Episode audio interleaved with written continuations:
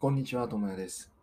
ここ最近、今まで会ってなかった友人というか、まあ、コロナもあったんで、1年ぶりとか1年半ぶりとかに仲良かった人と会う機会が結構あったんですよ。立て続けにいろんな人に会う時間があったんですけど、その時にすごい思ったのが、あの話が合うか合わないかって、その人が今まで何を見てきたかとか、何を読んできたかですごい変わるんだなって思ったんですよね。どういうことかっていうと、結構僕は本を読む方なんですよね。あの、ポッドキャストでも紹介してますし、ブログの方でもいつも紹介してるんですけど、本を読んでいたりとかで、同じような本を読んでる人たちって、話がすごい合うんですよ。多分仲良くなかったとしても、そのすぐに会って、まだ1週間とか2週間とか全然経ってなかったとしても、もう前から会っていたかのように話が進むんですよね。それはなんでかっていうと、共通認識が同じだからなんですよ。共通の知識があったりとかして、で、だからこうだよねっていうふうなことが、もうお互い当てはまっているんで、話してれば話してるほど、あ、多分この前提は合ってるなとか、この前提は同じだなっていうことがすぐわかるんですよ。で、だんだんとだんだんとだんだんと分かっていくんで、その前提を元にした話ができるんですよね。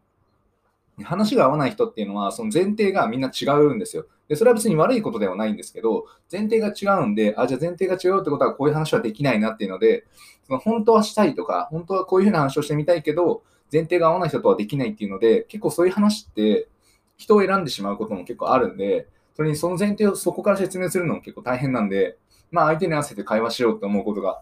まあ、ほとんどかなと思うんですけど、そうではなくって、もうお互いそういうふうに何もしなくても、あ、そうだよねっていうふうに、あ、そうそうそうそうそうそうそうで、あ、そうだよねでも話が進んでいくっていう、あれが最近なんか話が合うってことなのかなって思うようになってきたんですよ。でほあのもちろんそういう人以外とも話を合わせる必要もあるんですけど、合うって考えると、その共通認識というか、今まで自分たちが見てきたものや感じたもの、読んだものっていうのが似てる人ほど、まあ、話が合う。まあ当たり前なのかもしれないですけど、合うんだなっていうことを、その、いろんな人と最近会ってみて実感したというか、緊急事態宣言が終わって、人と数回会った時に、まあ、その人たちは結構僕と似たような本を読んでいたりとか、考え方を持っている人たちだったので、話していて、その僕らが使う、僕が使うような用、他の人だったら読み取れないような用語を使っても大丈夫だったりとか、すごい話が快活に進むというか、良かったんですよね。なんで、あこれが話が合うっていうことの一つの例というか、もちろん、そうじゃない、例えば女性で僕と同じような考えを持ってる人って少ないかもしれないし、女性っていうふうにくくるのもあれですけど、多分少ない方なんですよね。とかっていうのも考えると、ただそうするとその人たちとは話が合わないのかって話になるんですけど、でそういうわけではないと思うんですよ。そういうわけではないんですけど、話が合うっていうのは、その今まで読んできたものを、そのまあ何回も言いますけど、読んできたものとか見てきたもの、考えてることっていうのが似てるからこそ、なんだなと。で、似ていないと、その場で合わせるってことは多分難しい。その場でパッて言われて、その場で、あ、これってもしかしてこういうことかなって考えてすぐに返せる人もすごいですけど、さすがに全てを返せないですし、全てを的確に理解することは多分難しい。前提知識を理解するっていうのは多分難しいので、そうではなくって、もうお互いが、あ、そうだよねっていう、その積み重ねてきたものの積み重ねが似ている人ですかね、言い換えると。っていう人との会話って、すごいストレスなく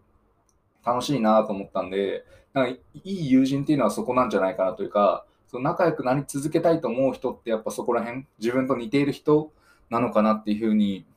ここ最近思ったなっていう話で、なんでまあ割合の問題ではあると思うんですけど、